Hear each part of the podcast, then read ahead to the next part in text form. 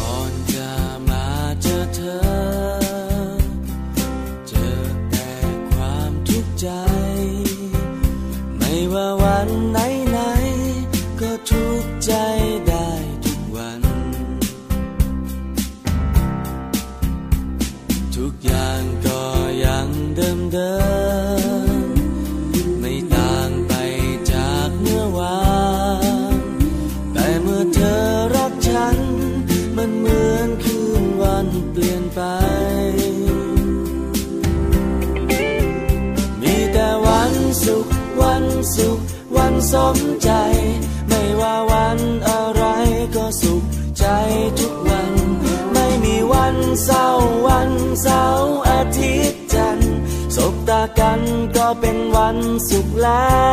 ว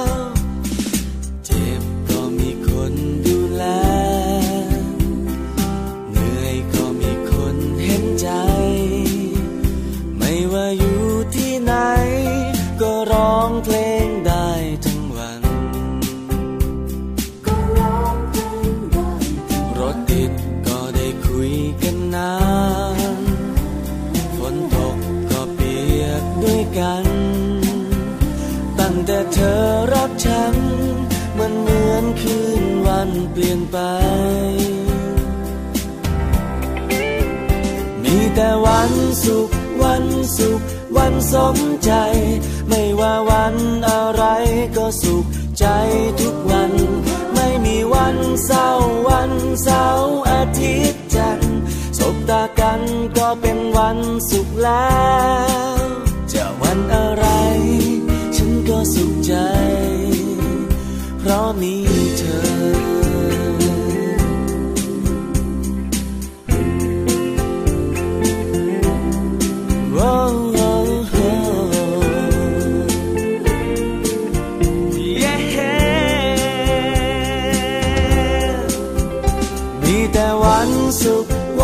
สุขวันสมใจ ไม่ว่าวันอะไรก็สุขใจทุกวัน ม่มีวันเศร้าวันเสาร์อาทิตย์จันทร์สบตากันก็เป็นวันสุขแล้วมีแต่วันสุขวันสุขวันสมใจ ไม่ว่าวันอะไรก็สุขใจทุกวัน ไม่มีวันเศร้าวันเสาร์อาทิตย์จันทร์สบตากันก็เป็นวันสุขแล้ว จะวันอะไร ฉันก็สุขใจ เพราะมีเธอ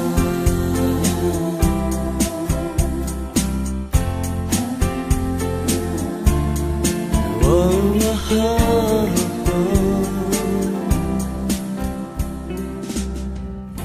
วัสดีค่ะมัมแอนเมาส์ค่ะ เรื่องราวของเรามนุษย์แม่นะคะ กลับมาเจอกันอีกเช่นเคยค่ะ วันนี้แม่แจงค่ะสัสิธรสิทธิพักดีค่ะ สวัสดีค่ะ แม่ปลาค่ะ ปาริตามีซับนะคะ วันนี้เจอกันสองแม่เหมือนเดิมแล้วก็มีเรื่องราวมาคุยกันนะคะ วันนี้เป็นเรื่องของสัมพันธภาพสัมพันธภาพของสามีภรรยาค่ะ วันนี้มีเรื่องน่าสนใจมาคุยกันอีกแล้วเลยนะคะ ไม่แน่ใจเหมือนกันว่าแม่แจงจะเยอะหรือว่าจะน้อยวันนี้ เยอะค่ะ ดิฉันไม่เคยเชื่อเขาเลยนะ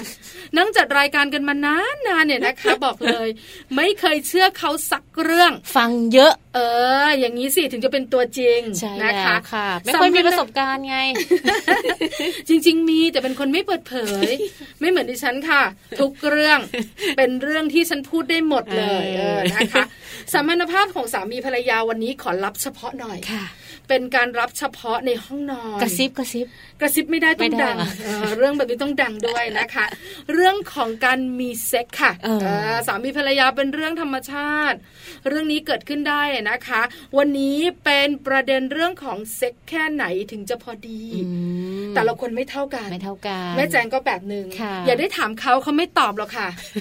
ดิฉันเองก็แบบหนึ่งเพราะดิฉันเองก็ไม่ตอบเหมือนกัน เพราะมันลึกแล้วก็ลับเฉพาะเดี๋ยวฉันจะเล่าให้ฟัง คือบอกเลยมันน้อยไป มันต้องเล่ายาวๆ ไม่ใช่ คือจะบอกว่าเรื่องของการมีเซ็กหรือการทำกันบ้านเนี่ยนะคะ ของสามีภรรยาเนี่ย จริง ๆ แล้วแต่ละคู่เนี่ย เขาก็จะไม่เหมือนกันใช่ไหมคะ แต่ละคู่เนี่ยนะคะ อาจจะมีน้อยบ้างมากบ้าง แต่จะบอกว่าถ้าเธอน้อยเธอไม่ดี เธอมากเนี่ยเธอบ้าไปแล้วนะมันก็ไม่ใช่นะ ไม่ใช่ใช่ไหม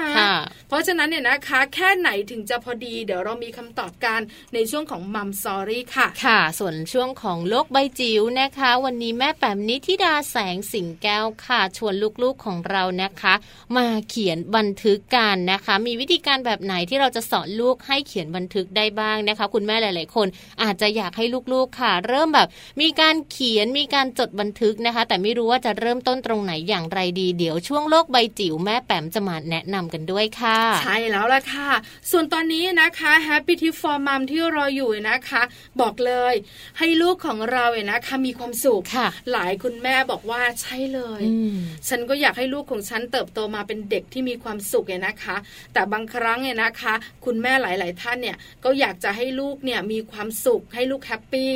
แต่ก็มีความเข้มงวดด้วยเกินไปบางคนเกินไปนิดนึงบางทีเข้มงวดเยอะเดี๋ยวดุเดี๋ยวครูเดี๋ยวว่าเดี๋ยวปนเพราะฉะนั้นวันนี้นะคะ Happy Tip for Mom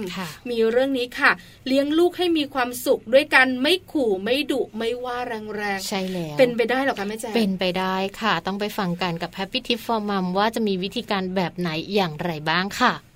Happy Tip for Mom เคล็ดลับสำหรับคุณแม่มือใหม่ เทคนิคเสริมความมั่นใจให้เป็นคุณแม่มืออาชีพ เลี้ยงลูกให้มีความสุขด้วยการไม่ขู่ ไม่ดุและไม่ว่าแรงๆ การพูดขู่ดุหรือกระทั่งการบ่นของคุณแม่นะคะ จริงๆ แล้วร้วนส่งผลเสียต่อพฤติกรรมค่ะ และปลูกฝังนิสัยที่ไม่ดีให้กับลูกนะคะ มีวิธีการมากมายเลยค่ะ ที่คุณแม่สามารถที่จะเลี่ยงการกระทำเหล่านี้ได้นะคะ และวันนี้ Happy Tip for Mom ของเราก็มีมาฝากกันด้วยค่ะ หากว่าคุณแม่ค่ะ เป็นคนที่ชอบขู่ลูกด้วยเรื่องแบบนี้นะคะ อยากจะรู้ไหมว่าผลที่ได้จะเป็นแบบไหนค่ะ คุณแม่ประเภทแรกเลยนะคะ ชอบขู่เรื่องผีค่ะ ผลที่ได้นั่นก็คือ ลูกของคุณแม่เองก็จะกลัว ไม่สามารถอยู่คนเดียวได้ในเวลากลางคืนนั่นเองค่ะ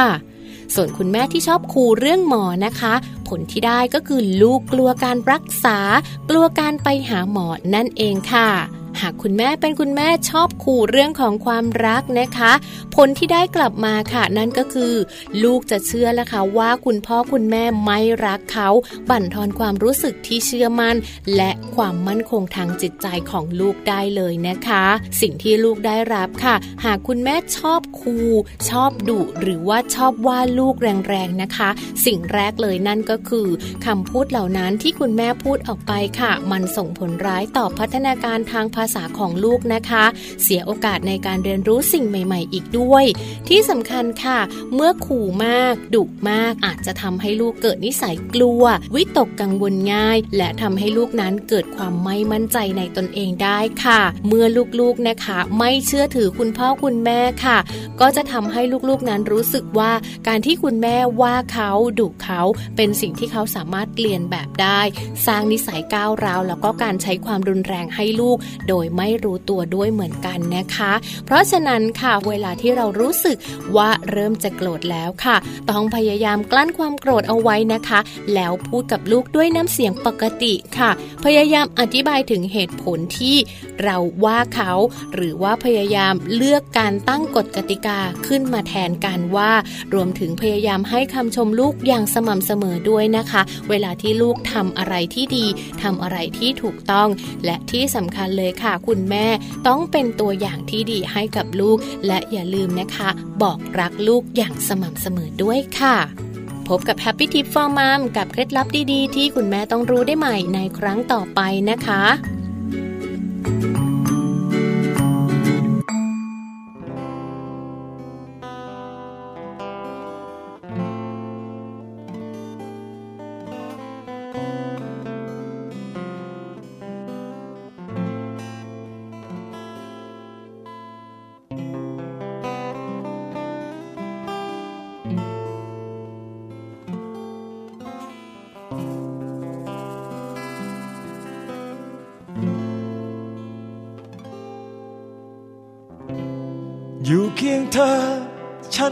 สุขหั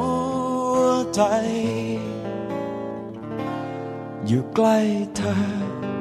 อิ่มในหัวใจ ฉันมีเธอคู่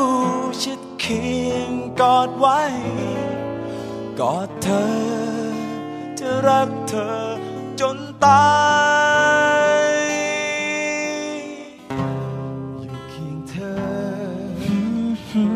ฉันเป็นสุขใจอยู่ใกล้เธอ อิ่มในหัวใจ ฉันมีเธอคู่ ชิดเคียงกายนิรันดร์เพราะมีเธอ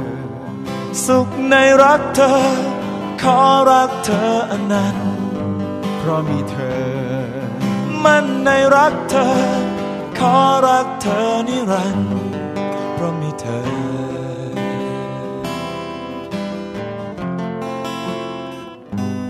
คำนี้ ฉันจะมี รักให้เธอ อบอุ่นเสมอ อุ่นใจ ไม่มีคำ และไม่มีคำพูดคำไหน ที่จะทำจะนำใช้มาบรรยายขอฉันจะมีรักให้เธอขอฉันจะรอรักจากเธออบอุ่นใจแนบใจ ไม่มีคำพูดใด จะนำใช้มาบรรยายคือรักที่อบอุ่นโอ้โอ้คือรักที่อบอุ่นคำนี้มีใจเราคู่กันฝากสัมพันธ์ซึ่งกันและกัน มอบหัวใจรักอันสุขสันต์ให้กัน รวมหัวใจเป็นเป็นหนึ่งเดียวโว้คือรักที่อบอุ่นโว้คือรักที่อบอุ่น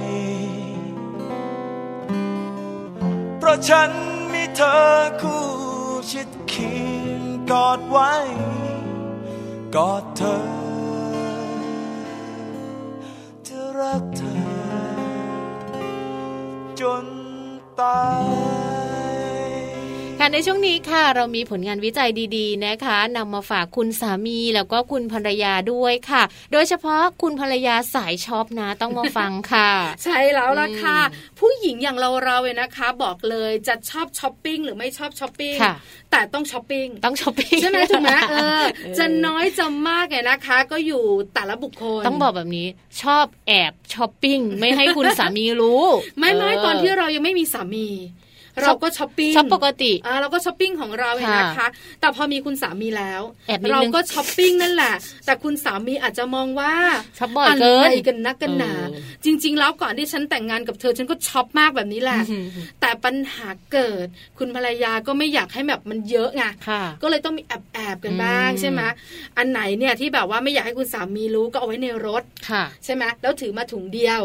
อันนี้เป็นเทคนิคส่วนบุคคลอืมแล้วพอคุณสามีหลับอุ้ยตายละลืมของเดี๋ยวนะเดี๋ยวนะเดี๋ยวกลับเอาของก่อนอะไรอย่างเงี้ยก็ไปถือถุงมา แล้วก็แอบซ่อนไว้ในตู้เออซ่อนจนลืมก็มีนะใช่ใช่ใช่อันนี้นะคะบอกเลยเป็นธรรมชาติของผู้หญิง ผู้หญิงที่ยังไม่แต่งงานก็ช้อปปิ้งผู้หญิงที่แต่งงานแล้วก็ช้อปปิ้งแต่การช้อปปิ้งเนี่ยนะคะมันมีเงื่อนไขบางอย่างวันนี้เรามีข้อมูลนี้มาบอกกันบอกว่า ผลงานวิจัยนะคะเขาบอกภรรยาชอบช้อปปิ้งเนี่ยนะคะ แล้วก็แอบสามีด้วยนะค่ะเพราะอะไรรู้ไหม กลัวโดนว่าจริง ซื้อของแพง ฟุ่มเฟือย เยอะยังอันนั้นยังไม่ได้ใช้อันนี้ยังไม่ได้ใช้ซื้อบ่อยจังอะไรอย่างนี้เนาะเออมีบ่นบ่นยิ่งแต่งงานกันมานานนะบอกเลยนะ คุณสามีไม่ค่อยออมหรอกคำพูดอะ บ่นหนักเลยนะคะ ปัญหานี้เกิดขึ้นมาค่ะกับคู่สามีภรรยานะคะ ที่ผูกกระเป๋าไว้ด้วยกันอ๋อใช้เงินกระเป๋าใบเดียวกันอย่างเงี้ยจะมีปัญหาเรื่องนี้ค่อนข้างเยอะสองคนใช่เพราะเราสองคนแยกกระเป๋าชัดเจนใช่ของเราจะตรงของเขาจะแฟบใช่ของของเขาคือของของเราของของเราคือของของเราถูกต้องคุณภรรยา 80%คิดแบบนี้ทำได้หรือเปล่าไม่ดีเลยอ่าวันนี้เรานำผลงานวิจัยชิ้นนี้มาฝากกันนะคะ คู่สามีภรรยาค่ะ ที่มักจะมีปัญหาเรื่องของการช้อปปิ้งเนอะโดยเฉพาะคุณภรรยาที่ชอบช้อปปิ้งเนี่ยก็จะเป็นเรื่องของการที่ใช้เงินกระเป๋าเดียวกัน แล้วก็เอาเงินตรงนั้นเนี่ยไปช้อปปิ้งนะคะ ก็เลยเกิดปัญหานี้ขึ้นมาก็คือบางทีเนี่ยเราอยากช้อปเราอยากซื้อแต่ว่าเราต้องแอบนั่นเอง นะ มีผลงานวิจัยในชิ้นนี้ขึ้นมาเลย เพราะว่าคุณภรรยาชอบแอบช้อปปิ้งคือถ้าเป็นเงินกระเป๋าเดียวกันเนี่ยนะคะ ต้องเอาเงินมาวางตรงกลางถูกไหมค่าบ้าน ค่ารถ ค่าเทอมลูก ค่าของใช้ในบ้าน ค่าเงินส่วนตัวคุณสามีคุณส่วนตัวคุณภรรยา เพราะฉะนั้นเนี่ยนะคะ รายจ่ายนะคะ มันก็ค่อนข้างที่จะเยอะเหมือนกัน เพราะฉะนั้นการบริหารจัดการเนี่ยนะคะ ก็ต้องเข้มงวดหน่อยแล้วบังเอิญเนี่ยนะคะ คุณภรรยาเนี่ย ตอนที่ยังไม่ได้เห็นเสื้อผ้าหน้าผม ยังไม่ได้เห็นรองเท้าอะไรต่างๆเนี่ยก็มีสติเออเงินฉันได้เท่านี้นะวันนี้แต่พอเห็น เสื้อสวยรองเท้างาม ป้ายเซลสติหลุดไม่ได้เลยอะหยุดไม่ได้ค่ะ แล้วก็ซื้อทั้งทั้งที่ที่บ้านก็มีแต่มันอยากได้ก็มันลดราคาเยอะใช่ไหมแล้วบางทีแบบเดินหนีแล้วนะ แต่มันตัดกิเลสไม่ได้ เพราะมันจะวนอยู่ในหัวตลอดเวลาแล้วก็กลับมาซื้อ อันนี้นะคะ พอซื้อเสร็จเรียบร้อยแล้วก็ชื่นชมอยู่แป๊บหนึ่งสติกลับตายแล้วไม่น่าเลยกลับบ้านทำยังไงเนี่ยเอออันนี้ปัญหาเกิดถูกไหมก็ต้องแอบแอบซ่อนซ่อนใช่ใช่นะคะ ผลสำรวจค่ะจากเว็บไซต์ Net Voucher Code นะคะ จากประเทศอังกฤษ เขาทำการสำรวจคู่รักที่เขาแต่งงานกันแล้วนะคะ เกี่ยวกับพฤติกรรมการช้อปปิ้งของแต่ละคนค่ะแม่ปลา แล้วเชื่อไหมคะว่าจากการสำรวจนี้เนี่ยเขาพบเลยนะว่า 85%ของคุณภรรยาค่ะ ล้วนแต่ช้อปปิ้งของที่คุณภรรยาอยากได้ แต่ว่าช้อปปิ้งแบบแอบๆอะ 85เปอร์เซ็นต์ไม่บอกหมายถึง 100 คน 85 85 คนเป็นแบบนี้ไม่บอกไม่บอกนะเราสองคนอยู่ใน 85เปอร์เซ็นต์นั้นด้วยนะคะ ซึ่งของที่คุณภรรยาทั้งหลายนะเขาคลั่งไคล้แล้วก็จำเป็นต้องไปซื้อเนี่ยก็อาจจะเป็นแบบของที่แบบราคาค่อนข้างแพงนะคะ น้ำหอมรองเท้าอะไรแบบนี้กระเป๋า ซึ่งราคามันจะค่อนข้างสูงไงแล้วมันดูแบบเป็นของฟุ่มเฟือยนะคะ ก็เลยอาจจะต้องแบบแอบแอบนิดหนึ่งนะคะ เพื่อไม่ให้คุณสามีเห็นมันงานเข้าคุณสามีบางคนเนี่ยนะคะ แบบบางทีอารมณ์เสียเลยนะเพราะอะไรรู้ไหมเพราะว่ามันฟุ่มเฟือยใในมุมของคุณสามีกระเป๋าเธอมีตั้งหลายใบ บางใบเธอยังไม่ได้เปิดใช้เลยซื้ออีกแล้วเหรอรองเท้าเนี่ยสีน้ำเงินในห้าคู่ละ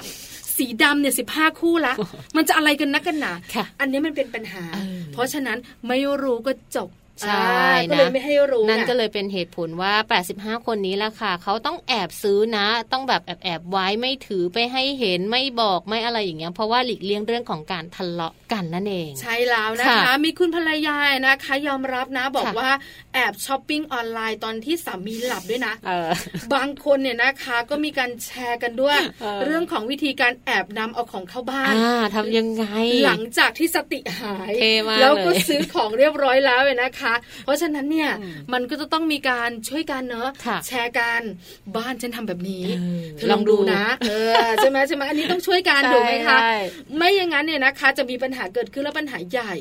บางคนอย่างที่บอกค่ะ ต้องแบบเอาไว้ในรถแล้วก็แอบแอบซ่อนๆไว้นะแล้วก็เดินตัวเปล่าชิวๆเข้าบ้านใช่วันนี้ไปกินข้าวกับเพื่อนมาอืมไม่ได้ซื้ออะไรเลย ไม่มีอะไรแปลกใหม่เลยใช่นะแล้วคะราคาก็มีบ้างใช่ใช่นะคะ ในส่วนของคุณผู้ชายล่ะคะ คุณผู้ชายเองเนี่ยเขาก็มีเหมือนกันนะ ว่าบางทีเขาก็แบบอยากได้ของอะไรแบบนี้บ้างเอาเหรอออาจจะเป็นแบบพวกของฟุ่มเฟือยเข็มขัดนาฬิกาอะไรแบบนี้ คือบางทีนะคะ คุณผู้ชายหลาย ๆ ท่านเนี่ยของฟุ่มเฟือยของเขาเนี่ยอาจจะเป็นพวกอุปกรณ์กีฬาเนาะาจอุจะปเป็นกรแบณ์บอิเล็กทรอนิกส์อือืใช่ไหม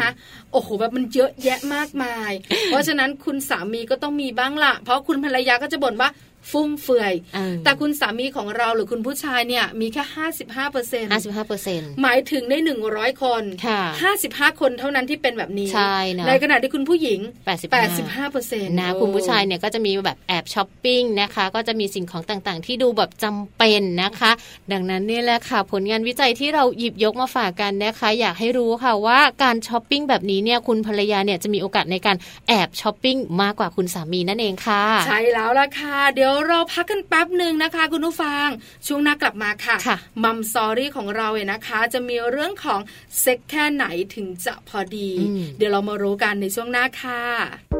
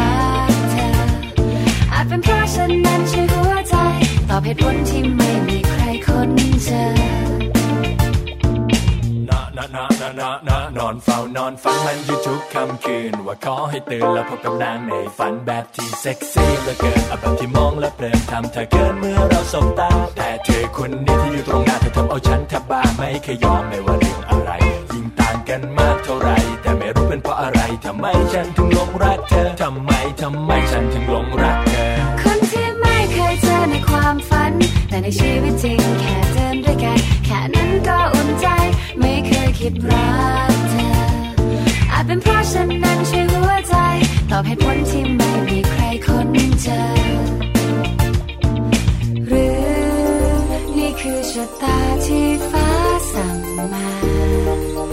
ให้เราต้องรักกันแม้เธอไม่ใช่คนในฝัน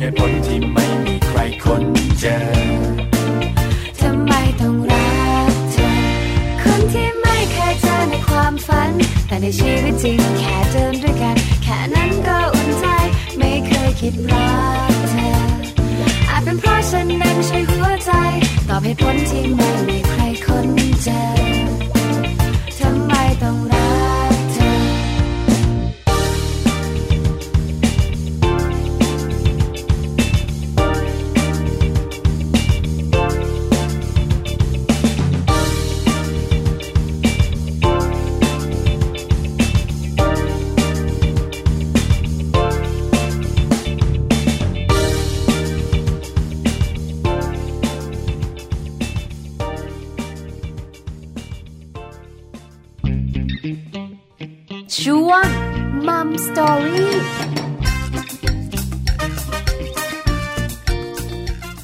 ค่ะในช่วงนี้นะคะกลับมาพูดคุยกันค่ะ ในประเด็นที่น่าสนใจเลยนะคะ ที่วันนี้แม่ปลาบอกเอาไว้ว่าแม่ปลาจะเล่าให้ฟังนะคะ มีข้อมูลดีๆมาเล่าให้ฟังด้วย โยนกันซะอย่างนั้นเนี่ยนะคะ ในช่วงมัมซอรี่วันนี้เรื่องของเซ็กแค่ไหนถึงจะพอดีค่ะคุยกันคุยกันไม่ได้คุยคนเดียวจริงเหรอจริงค่ะ วันนี้บอกเลยไม่ได้โป้นะค่ะเขามีข้อมูลเนี่ยนะคะเขามีการเก็บสถิติค่ะเก็บตัวเลขต่างอืมๆเรื่องของการบ้านสามีภรรยาแค่ไหนถึงจะพอดีค่ะดิฉันเองก็เลยพูดง่ายๆว่าเซ็กนั่นแหละอืมเพราะฉะนั้นเนี่ยนะคะ เรื่องนี้เป็นเรื่องธรรมชาติเราคุยกันได้ เป็นเรื่องปกติ ใช่ไหมแต่ละคู่เนี่ยต้องไม่เหมือนกันไม่เหมือนกันสิคะถามแม่แจงถามแม่ปลาถามคุณผู้ฟังเนี่ยนะคะ อาจจะคุณผู้ฟังสักสิบท่านค่ะก็ยังไม่เหมือนกันอยู่ดีใช่แล้วว่าสัปดาห์หนึ่งแค่ไหนดีนะอืมถึงจะเรียกว่าลงตัวค่ะบ้านนี้อาจจะตอบว่าสี่ครั้งอืมบ้านนั้นอาจจะตอบว่าสามครั้งค่ะบ้านนั้นอาจจะตอบว่าครั้งเดียวอืมหลาย ๆ บ้านบอกว่าอุ้ยตายแล้วฉันเดือนละครั้งนะจ๊ะค่ะเห็นไหมเพราะฉะนั้นเนี่ยนะคะ เรื่องของเซ็กเนี่ยนะคะ เลยหาคำตอบไม่ได้ ว่าแค่ไหนถึงจะพอดี ไม่ได้มีตัวเลขตายตัวหลอก ว่าอันนี้เนี่ยปกตินะจ๊ะอืมอันนี้ผิดปกติอันนะนั้นจ๊ะเยอะไป อันนี้น้อยไป อันนี้ควรจะต้องเป็นเท่านั้นเท่านี้ไม่มีใครสั่งได้ ใช่แล้วล่ะค่ะ แล้วอีกเรื่องหนึ่งเนี่ยนะคะที่ส่งผลในเรื่องของเซ็กหรือว่าเรื่องบันเตียงของสามีภรรยาเนี่ยค่ะก็คือเรื่องของอายุถูกต้องเริ่มจากอายุก่อนค่ะอายุก็มีส่วนสำคัญอืมวัยรุ่นอ่าอืมหรือน้องๆวัยรุ่นเนี่ยนะคะเขาก็จะมีพละกำลังมากมายมหาศาลค่ะในเรื่องของความรับผิดชอบต่างๆ อาจจะยังไม่ได้เครียดมากไม่เครียดใช่ไหมเพราะฉะนั้นเนี่ยกิจกรรมบนเตียงของเขาเนี่ยก็จะอีกแบบหนึ่งค่ะอาจจะมีเรื่องของการถี่มากขึ้นอืมหรืออาจจะค่ำคืนหนึ่งเนี่ยนะคะ หลายครั้งหลายหนอืมใช่ไหมคะอันนี้เป็นเรื่องของอายุค่ะเพราะในส่วนของคนทำงานเนี่ยนะคะ บอกเลยค่ะ ไหนจะเรื่องของงาน ไหนจะอืมเรื่องของครอบครัวสตุ้งสภาวะตังค์แวดล้อมความเครียดต่างๆเนี่ยมันส่งผลหมดเลยนะ นอกจากเรื่องของอายุด้วยเหมือนกัน แล้วก็ไหนจะมามากลับมาบ้านอีกว่าที่รับผิดชอบเยอะะเรื่องของการมีเซ็กหรือว่าเรื่องบนเตียงอาจจะไม่ได้บ่อยนะะเออนะคะ อาจจะเป็นเรื่องของผู้สูงอายุใช่ไหมคะวัยที่แบบว่า 50อัพค่ะก็อาจจะแบบหนึ่งเดือนละครั้งสองเดือนครั้ง แล้วแต่เพราะว่าเรื่องของฮอร์โมนต่างเนอะเรื่องของถอยลงพละกำลังก็มีส่วนเกี่ยวข้องถูกต้องใช่ไหมคะ แล้วไหนจะมีเรื่องของปัจจัยอื่นๆ อย่างเช่น สุขภาพล่ะอ่าสุใช่ขไหมภาพคะนี่ถือว่ามีอืมส่วนสำคัญมากๆเลยเหมือนกันนะนะคะ บางคนเนี่ยสุขภาพไม่ค่อยแข็งแรง แต่ว่าบางคนเนี่ยแข็งแรงดีออกกำลังกายทุกวันเสียเหงื่อทุกวัน ก็เลยมีกิจกรรมแบบนี้เนี่ยเยอะบ้างถูกนะต้คะองเยอะมากเยอะน้อยแล้วแต่คนบางด้วยคนมีปัญหาเรื่องของโรคภัยไข้เจ็บอืมโรคไตอืมโรคตับค่ะ โรคเบาหวานโรคหัวใจได้ไหมอะหัวใจเออมันส่งผลไม่ได้ต่อนกเขาค่ะมันก็เลยไม่ค่อยขันอืมอันนี้ก็เป็นปัจจัยหนึ่งเหมือนกันที่ทำให้เรื่องของเซ็กบนเตียงมันน้อยลงค่ะนอกเหนือจากนั้น ความชอบส่วนตัวอืใช่ไหมแม่แจงใช่ใช่ฉันชอบเธอไม่ชอบค่ะ ถ้าคู่ไหนแต่งงานกัน แล้วชอบทั้งคู่อ่าอุ้ยตายแล้วลงตัวใช่แต่บางคู่เนี่ยนะคะ บอกเลยคุณผู้ชายจะเยอะคุณผู้หญิงจะน้อยกว่าอืมอันนี้ก็ต้องคุยกัน ก็ค่ะเป็นปัญหานี้เหมือนกัน คือต่างฝ่ายต่างมีความชอบเรื่องนี้เนี่ย ไม่เท่ากันอืมก็เลยทำให้เรื่องของการมีเซ็กบนเตียงเนี่ย มันมีเรื่องของความแตกต่างกันค่ะอันนี่แค่ปัจจัยนะ ใช่ อายุเรื่องของสุขภาพเรื่องของความชอบอืมใช่ไหมคะค่ะหลายหลายๆคู่ก็บอกว่าฉันเนี่ยก็ชอบนะ ปกติฉันก็สองสามครั้งอืมบางคู่ก็บอกว่าบางทีฉันก็ไม่ชอบ แต่ฉันตามใจสามีอืมอะสัปดาห์หนึ่งฉันก็เต็มที่ค่ะกัดฟันกรอดกรอดเลยเนี่ยสองครั้งเออเรามาดูตัวเลขกันดีกว่าค่ะแม่แจงคุณผู้ฟังค่ะว่าจริงๆ แล้วเนี่ยนะคะ การที่เรามีเซ็กกันเนี่ยนะคะ ในส่วนของแต่ละอายุ ในส่วนของมุมผู้หญิงมุมผู้ชายเรื่องของสุขภาพด้วยเนี่ยเขาเก็บตัวเลขมาเป็นอย่างไรบ้างค่ะ อันนี้เป็นค่าเฉลี่ยเนอะของคู่สมรสส่วนใหญ่เลยนะคะ ในคู่สมรสหรือว่าคู่สามีภรรยาที่แต่งงานกันนะนะคะ ถ้าอายุอยู่ต่ำกว่า 30 ปีค่ะอ๋ออ่อ่าเรื่องของการอันนี้มียังเรียกเซ็กว่าหนุ่มสาวอยู่นะเอาวัยรุ่นหนุ่มสาวอยู่วัยทำงานต้นๆเนอะก็จะมีการเอ่อมีเซ็กเนี่ยค่าเฉลี่ยอยู่ที่ประมาณ 2 ครั้งต่อสัปดาห์ ไม่น่าเชื่ออมคุณผู้หญิงหลายท่านนั่งฟังอยู่ คุณผู้ชายหลายท่านแอบฟังกับภรรยาอยู่ เหมือนจะน้อย หันมาบอกว่า เห็นไหม เธอมาว่าฉันเยอะ ดูสิเนี่ยเขาอายุแบบว่าค่าเฉลี่ยค่าเฉลี่ยต่ำกว่า 30 นะ ดูค่าเฉลี่ยแล้วสองครั้งต่อสัปดาห์เห็นไหมฉันเนี่ยอายุ 40 แล้วสองครั้งเธอว่าฉันบ้ากามหลายคนพูดอย่างนี้เหมือนกันใช่ไหมใช่ไหมดีนี้ถ้ามาดูเรื่องของรายปีเนี่ยก็จะอยู่ที่ประมาณปีดูเยอะเชียหนึ่งร้อยสิบเอ็ดครั้งต่อปีนะอันนี้อันนี้โดยเฉลี่ยโดยเฉลี่ยนะคะหนึ่งร้อยสิบเอ็ดครั้งต่อปีดูเยอะนะค่ะเออแต่บอกเลยค่ะ จริง ๆก็ไม่ได้เยอะหรอกไม่เยอะหรอกใช่ค่ะแล้วก็จำนวนครั้งเนี่ยเขาก็มีการสำรวจมานะว่าจะลดลง 20%ในทุกๆ 10 ปีนั่นเองค่ะพออายุมากขึ้นถูกต้องเรื่องความสัมพันธ์บนเตียง หรือว่าเซ็กเนี่ยก็จะน้อยลงไปให้ความสำคัญตรงนี้น้อยลงไปไปให้ความสำคัญกับตรงอื่นแทนอะไรแบบนี้นะคะอันนี้คืออายุต่ำกว่า 30 ค่ะ มาถึงคู่สมรสเนี่ยนะคะ อายุประมาณ 50ถึง59ค่ะวัยที่แบบว่าเป็นอยู่ในวัยมั่นคงละวัยเตรียมพร้อมจะพักผ่อนใกล้เกษียณกันเต็มทีละเออวัยนี้เนี่ยหลายคนบอกว่าบางทีแยกห้องนอนกันแล้วนะค่ะคู่สามีภรรยาหลาย ๆ คู่นะคะ แยกห้องนอนตั้งแต่มีลูกก็มีนะคะ แต่วัยส่วนใหญ่วัยประมาณเนี้ย ฉันเบื่อเธอเธอเบื่อฉันเธอเยอะฉันไม่เยอะก็แยกห้องนอนกันทำกันบ้านแบบนี้นะคะ หรือการมีเซ็กเนี่ยนะคะ บอกเลย ไม่มากไม่น้อยกำลังดีนะ สัปดาห์ละหนึ่งครั้งอพอแบบว่าใกล้ชิดสนิทสนมเขาเรียกว่าอะไรนะ ไม่ขาดหาย ไม่หายไปแล้วเลยทีเดียว แต่ก็ไม่ได้มาบ่อยๆ ใช่ไหมถูกจะเดินบางคู่ขายังสั่นเพราะฉะนั้นเนี่ยนะคะก็จะมีหลาย ๆ คู่ที่แข็งแรงเดี๋ยวนี้ปัจจุบันนี้ต้องยอมรับนะคะว่าผู้หลักผู้ใหญ่เนี่ยนะคะวัยห้าสิบห้าสิบเอ็ดห้าสิบสองห้าสิบห้าเนี่ยยังดูสาวนะยังดูแลตัวเองดีใช่ไหมคะ หกสิบหลายคนยังงงทำไมไม่ไปทำงานล่ะก็เสียแล้วตายแล้วหน้ายังไม่ถึงหน้ายังอ้ออยู่เลยใช่ไหมคะเพราะฉะนั้นกิจกรรมบนเตียงเนี่ยนะคะ ประมาณหนึ่งครั้งต่อสัปดาห์นะคะ อันนี้น่าสนใจ นอกเหนือจากนั้นคุณผู้ฟังแม่แจงขายังมีการศึกษาอีกชิ้นหนึ่ง ไม่ได้แยกตามอายุ แต่สอบถามเป็นกลุ่มๆไปจะได้ชัดเจนจะมาแบบอายุอายุอายุเนี่ยก็จะได้ตัวเลขหนึ่งแต่อันนี้เขาแยกตามกลุ่มเป็นเพศไปเลยว่าผู้หญิงอย่างเราเราผู้ชายอย่างเขาเขาเนี่ยเขาจะมีเรื่องของการมองเรื่องนี้หรือการทำกันบ้านกันเนี่ยนะคะ แต่ละครอบครัว เป็นอย่างไร ใช่ค่ะ เรามาเริ่มที่กลุ่มผู้หญิงกันก่อนเลยนะคะ 47เปอร์เซ็นเลยค่ะเขาก็มีการสำรวจมานะคะว่าคุณผู้หญิงเนี่ยจะมีการทำกันบ้านหรือว่าการมีเซ็กส์นะคะ2-3ถึงครั้งต่อเดือนเท่านั้นเอง เดี๋ยวนะผู้หญิงเกือบครึ่งหนึ่ง47เปอร์เซ็นบอกว่าสองสาครั้งต่อเดือนต่อเดือนนะคะแม่แจงรีบติ๊กเชียฉันเอง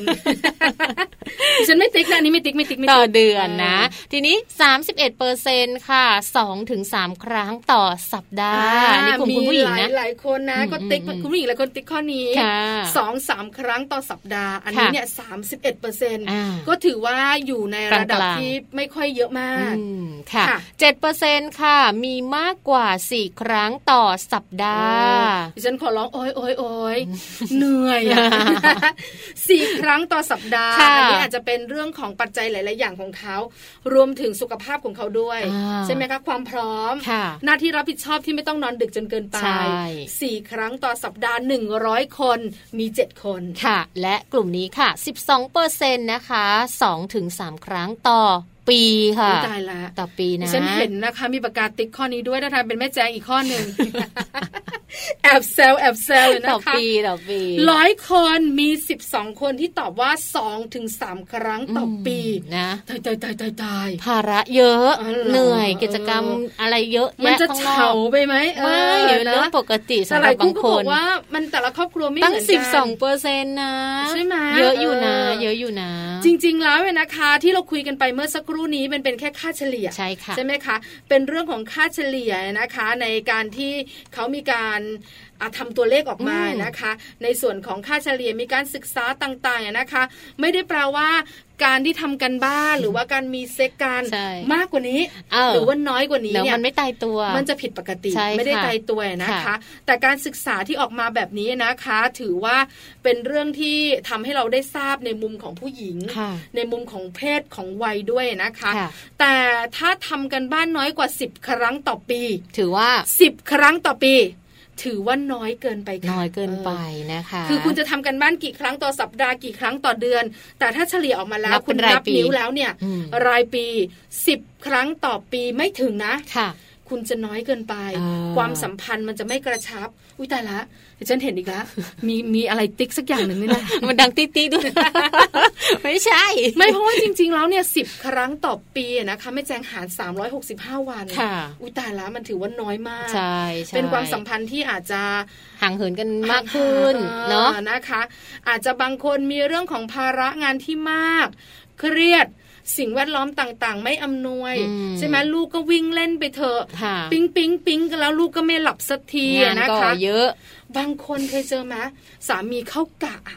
อ่ามีการเข้าเวรกลางคืนเนาะ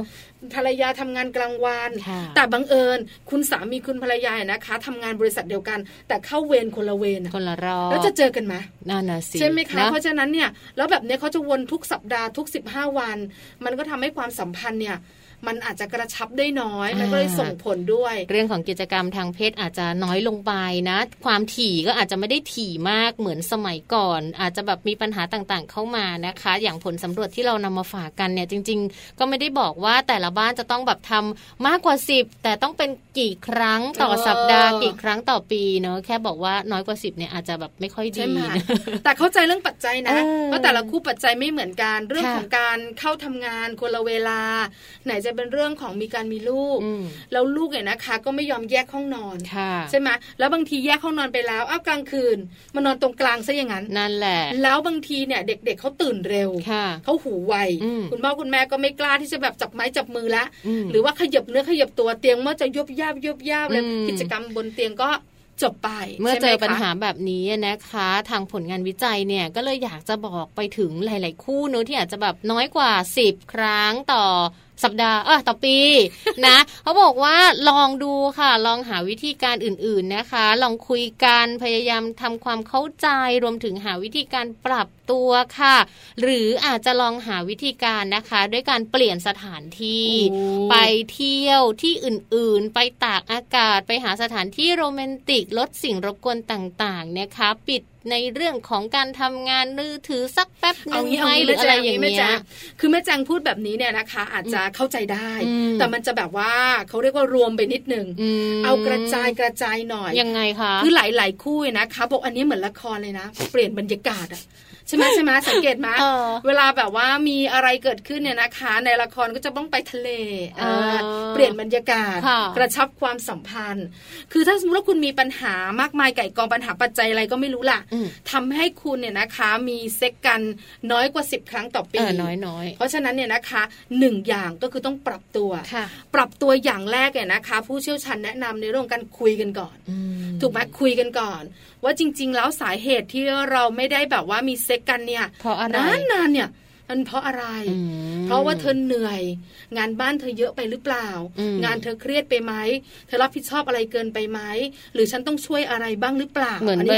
ช่วยแบ่งเบาได้ไหมอะไรแบบนี้หรอก เพื่อให้เวลาของแต่ละคนเนี่ยเยอะมากยิ่งขึ้น แล้วก็จะได้มาจูนกันได้ในตอนกลางคืน ค่ะ ถ้าหลังจากนั้นเนี่ยนะคะคุยกันได้ละ บางคนอะเออลาพักร้อนมา ใช่ไหมแล้วลูกอาจจะโตแล้วเราก็ฝากลูกไว้กับคุณตาคุณยาย หรือว่าอาจจะฝากลูกไว้กับที่ไหนสักแห่งที่ไว้ใจได้ แล้วเราก็ลันลากันไปทะเล เปลี่ยนสถานที่อ่าอาจจะเป็นทะเลคลาสสิกหน่อยนี่คือทะเลบอกเลยนะ แต่หลายคนก็บอกว่าฉันชอบภูเขาอะกระท่อมปลายนาหรือว่าเขาเรียกกันเถียงนา รู้จักไหมรู้จักไหมรู้จักแต่ไม่เคยไปนะแต่นี่ฉันบอกเลยนะมันล่อแหลมไปนิดนึงเพราะอะไรรู้ไหมอยู่กลางทุ่งนาเลยนะมันไม่ค่อยจะมีอะไรที่แบบไม่มีรั้วใช่คือมันมีกำแพงเออไม่มีกำแพงมันจะส่งเครื่องไปนิดนึงอะไรอย่างเงี้ยอันนี้ก็จะเปลี่ยนบรรยากาศได้นะคะอันนี้ไม่ได้แนะนำให้ไปใช่ไหมไม่ไม่ไม่คือเปลี่ยนบรรยากาศมันทำให้เรารู้สึกนะ รู้สึกถึงความตื่นเต้นขึ้น รู้สึกถึงความเขาเรียกว่าอะไรนะความรู้สึกถึงอยากใกล้ชิดกันมากขึ้นถูกไหมคะ ลองสังเกตดูถ้าคุณไปเที่ยวต่างจังหวัด แค่นอนโรงแรมอะมันเปลี่ยนห้องมันเปลี่ยนเปลี่ยนที่มันเปลี่ยนเปลี่ยนกระจกเปลี่ยนอะไรต่างๆนะคะบางทีนะโรงแรมเนี่ยเขามีการดีไซน์ออกมา คุณผู้หญิงคุณผู้ชายเนี่ยแบบดูสวยขึ้นหล่อขึ้น ด้วยแสงที่เขาแบบให้ในห้องอะมันก็อาจจะทำให้เราแบบว่า มีเรื่องของการที่อยากใกล้ชิดกันมากขึ้นก็ได้นะคะ หรือบางคนเนี่ยนะคะ อาจจะไปหาที่โรแมนติกที่ชอบบางคนก็อาจจะไปชอบอีกแบบหนึ่งที่ไม่ใช่กระท่อมไปนะไม่ใช่ทะเล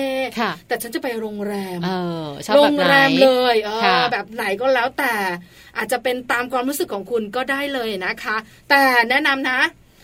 ปิดเครื่องมือสื่อสาร เพราะเวลาที่เราเนี่ยนะคะกำลังอยู่ในช่วงของเข้าได้เข้าเข็มเออหยุดงานหยุดอะไรไปซะก่อนเนาะโทรศัพท์ดังเออจะไม่รับก็ไม่ได้ใช่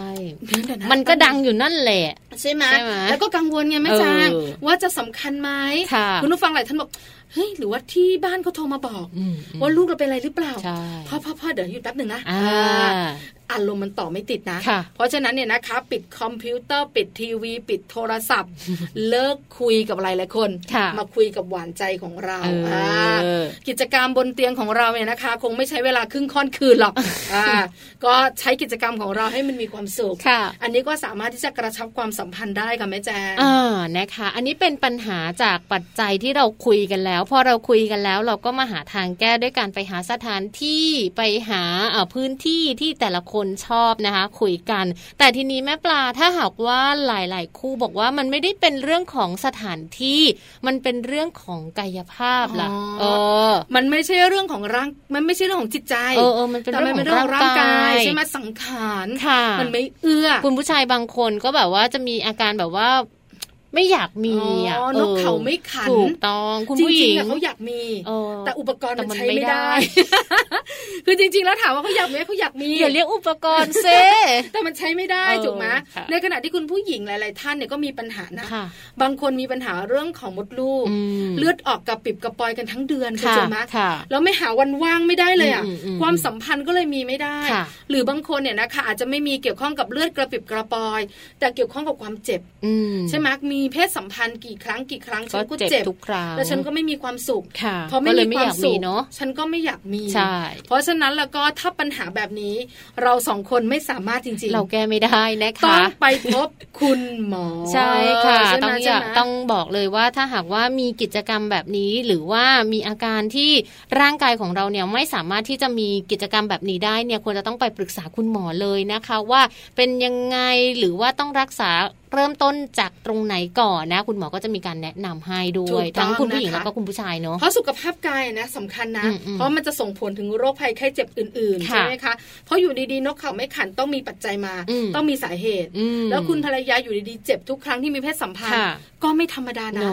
ใช่ไหมคะไม่แนะนำให้แบบไปซื้ออะไรมากินเองเนาะตามแบบว่าที่แบบโฆษณาตามสื่อโซเชียลเนี่ย มันมีเยอะมากเลยนะคะ เพราะฉะนั้นปรึกษาคุณหมอน่าจะดีที่สุดเลยค่ะ เห็นด้วยค่ะ นี่ก็คือทั้งหมดเรื่องของเซ็กแค่ไหนถึงจะพอดีนะคะ เพราะว่าจริง ๆ ไม่ได้มีกฎตายตัว แต่เราเอาข้อมูลเรื่องของตัวเลขการศึกษานะคะ เก็บตัวเลขมาคุยกัน แล้วจริง ๆ แล้วเว้นะคะ การที่มีเซ็กส์เนี่ยนะคะ คือความสุข คือการที่กระชับความสัมพันธ์ แต่บางคู่นะคะ ไม่ได้มีเรื่องของเซ็กส์เข้ามาเกี่ยวข้องเลย แต่ความสัมพันธ์ยังคงทนก็ยังดีอยู่เพราะมีการแบบว่าใช้ภาษากายในการบอกรักไงแม่แจงกอดบ้างหอมบ้างจุ๊บกันบ้าง อันนี้ก็เป็นการเติมเต็มเนี่ยนะคะ เพราะบางทีเนี่ยอาจจะไม่ได้มีเวลานัก หรือบางทีอาจจะไม่ได้รู้สึกว่าเรื่องนี้ฉันต้องแบบเป็นหน้าที่เดี๋ยวถ้าฉันมีโอกาสฉันก็อาจจะพรึมพรึมบางคนก็ไม่ได้แบบว่าใช้เรื่องของเซ็กเนี่ยเป็นการอยู่ด้วยกันอย่างมีความสุขบางคนใช้วิธีการอื่น การพูดคุยการกินข้าว การทำอาหารให้กันกิน หรือว่าการดูแลลูกร่วมกันก็มีความสุขแล้ว ถูกต้องแต่เรื่องของภาษากายสำคัญ เพราะเราจะรู้อยู่เสมอว่าจริง ๆ แล้วเรายังรักกันอยู่ไหมการแสดงออกความห่วงใยนะมันสำคัญมาก มันจะไม่มีปัญหาเรื่องนี้ แต่ถ้าไม่มีเรื่องบนเตียงด้วย ความสัมพันธ์ต่างๆ ในบ้านก็ดูกระท่อนกระท่านด้วย อันนี้น่าห่วงใช่ไหมคะเพราะฉะนั้นบอกกล่าวไว้เล่าไว้นะคะ เรื่องของบนเตียงสำคัญไหมสำคัญใช่แต่ไม่ใช่ทั้งหมดถูกต้องนะคะ แต่ละคู่ลองคุยกัน แล้วก็ปรับความเข้าใจกัน แล้วก็เปิดใจก็หาการแก้ปัญหานี้ได้ค่ะ ค่ะ ในช่วงนี้นะคะ พักเรื่องราวของเซ็กเอาไว้ก่อนค่ะ แล้วเดี๋ยวช่วงหน้าเราไปติดตามกันนะคะ ในเรื่องราวของการดูแลลูกๆกันบ้างค่ะ วันนี้แม่แป๋มนะคะ โลกใบจิ๋วค่ะ บอกว่าจะสอนลูกเขียนบันทึกเนอะหลาย ๆ แม่เริ่มสนใจแล้วแหละว่า เอ๊ะเราจะสอนลูกของเราได้ไหมเขียนบันทึกเขียนยังไงยากไหมทำยังไงค่ะเดี๋ยวให้แม่แป๋มมาบอกกันในช่วงโลกใบจิ๋วค่ะ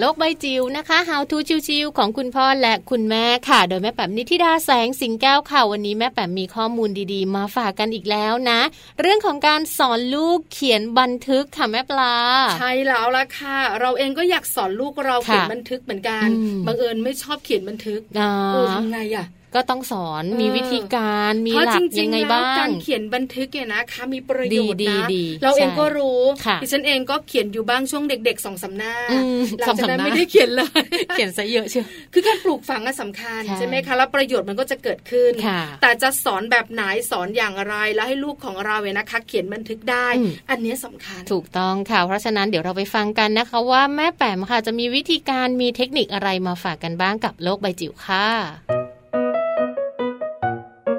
โลกใบ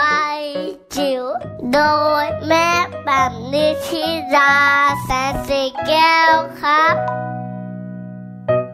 มาพบกันเช่นเคยนะคะ ในช่วงโลกใบจิ๋ว How to ชิวๆของคุณพ่อกับคุณแม่นะคะ สารคดีสั้นๆ How to ง่ายๆนะคะ เพื่อที่จะเอาทิปส์เอาเทคนิคไปช่วยกันดูแล ลูกๆเล็กๆ ของเราในบ้านค่ะ วันนี้นะคะจะชวนคุณพ่อคุณแม่คุยเรื่องการสอนลูกเขียนบันทึกค่ะ ถ้าเป็น Gen X Gen Y จะนึกออกเลยว่าเราเติบโตมากับตัวหนังสือ เราเติบโตมากับการเขียนนะคะ แต่ว่าปัจจุบันนี้เนี่ยเด็กๆ ลูกอัลฟานะคะ Generation อัลฟาเนี่ยเขาจะค่อนข้างห่างจากการเขียนบันทึกค่อนข้างมากค่ะ แต่ว่าจริงๆ แล้วการเขียนบันทึกเนี่ยเป็นวิธีนะคะในการที่จะช่วยฝึกความจำการควบคุมอารมณ์ แล้วก็ช่วยพัฒนาทักษะ EF ได้อย่างดีเลยค่ะ ข้อมูลจากรักลูกนะคะอธิบายไว้อย่างนี้ว่า ถ้าเกิดว่าอยากให้ลูกมีทักษะ EF นะคะหรือว่า Executive Functions เป็นกระบวนการทางความคิด ที่ดีก็ควรฝึกให้ลูกได้ หัดเรียบเรียง แล้วก็เขียนบันทึกเรื่องราวต่างๆ ลงบนสมุดบันทึกของเขาเป็นประจำทุกวันนะคะ เพราะว่าการบันทึกเนี่ยเป็นกระบวนการค่ะ ให้เขาได้รู้จักรวบรวมความคิด ฝึกการจดจำเรื่องราวต่างๆ รวมถึงการควบคุมอารมณ์ที่เขาพบเจอในแต่ละวันด้วยนะคะ แล้วก็นอกจากนั้นค่ะการเขียนยังเป็นการฝึกในเรื่องของถ้อยคำเรื่องของภาษาเรื่องของลีลา ให้เขาได้ลำดำดับเรื่องราวได้อย่างเป็นขั้นเป็นตอนนะคะกรณีคุณพ่อคุณแม่อาจจะเริ่มสนใจแล้วว่า อยากจะให้ลูกลองเขียนบันทึกบ้างนะคะ แต่ว่าจะเริ่มอย่างไรหรือจะเขียนอะไรตรงนี้เป็นโจทย์ใหญ่ค่ะ เพราะฉะนั้นวันนี้เราลองมาดูคอนเทนต์ในแง่ของว่าเราจะให้ลูกของเรา หรือกระตุ้นให้เขาเขียนเรื่องอะไรบ้างนะคะ อันแรกก็ง่ายที่สุดนะคะ คือการให้เขาเขียนเรื่องดีๆ ค่ะ ในแต่ละวัน ยังไม่ต้องเป็นเรื่องยังไม่ต้องเป็นสตอรี่นะคะเป็นนิทานหรือเป็นอะไรก็แล้วแต่ให้แค่เป็นการจดจำอารมณ์ที่เขามีความสุข ขอบคุณสิ่งเล็กๆ ขอบคุณความรู้สึกดีๆทำให้เขาเห็นว่าเขามีความสุขในแต่ละวันนะคะ และให้เขารู้จักคุณค่าของสิ่งที่เขามีอยู่ เป็นวิธีการในการเพิ่มพลังบวก ความคิดบวก ซึ่งจะช่วยเขาเวลาที่เขาเติบโตขึ้นอย่างแน่นอนนะคะ ถัดมาอาจจะเป็นการเขียน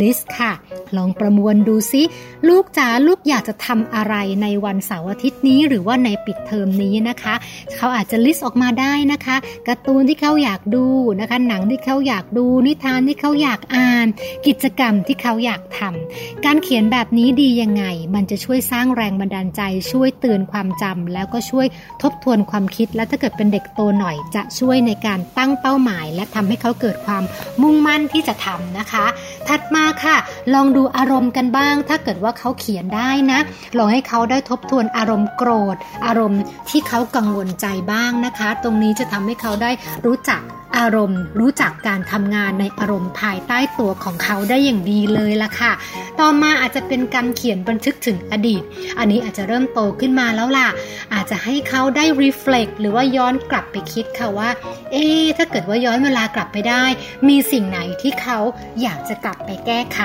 บางครั้งเขาอยากจะกลับไป แก้ตัว กลับไป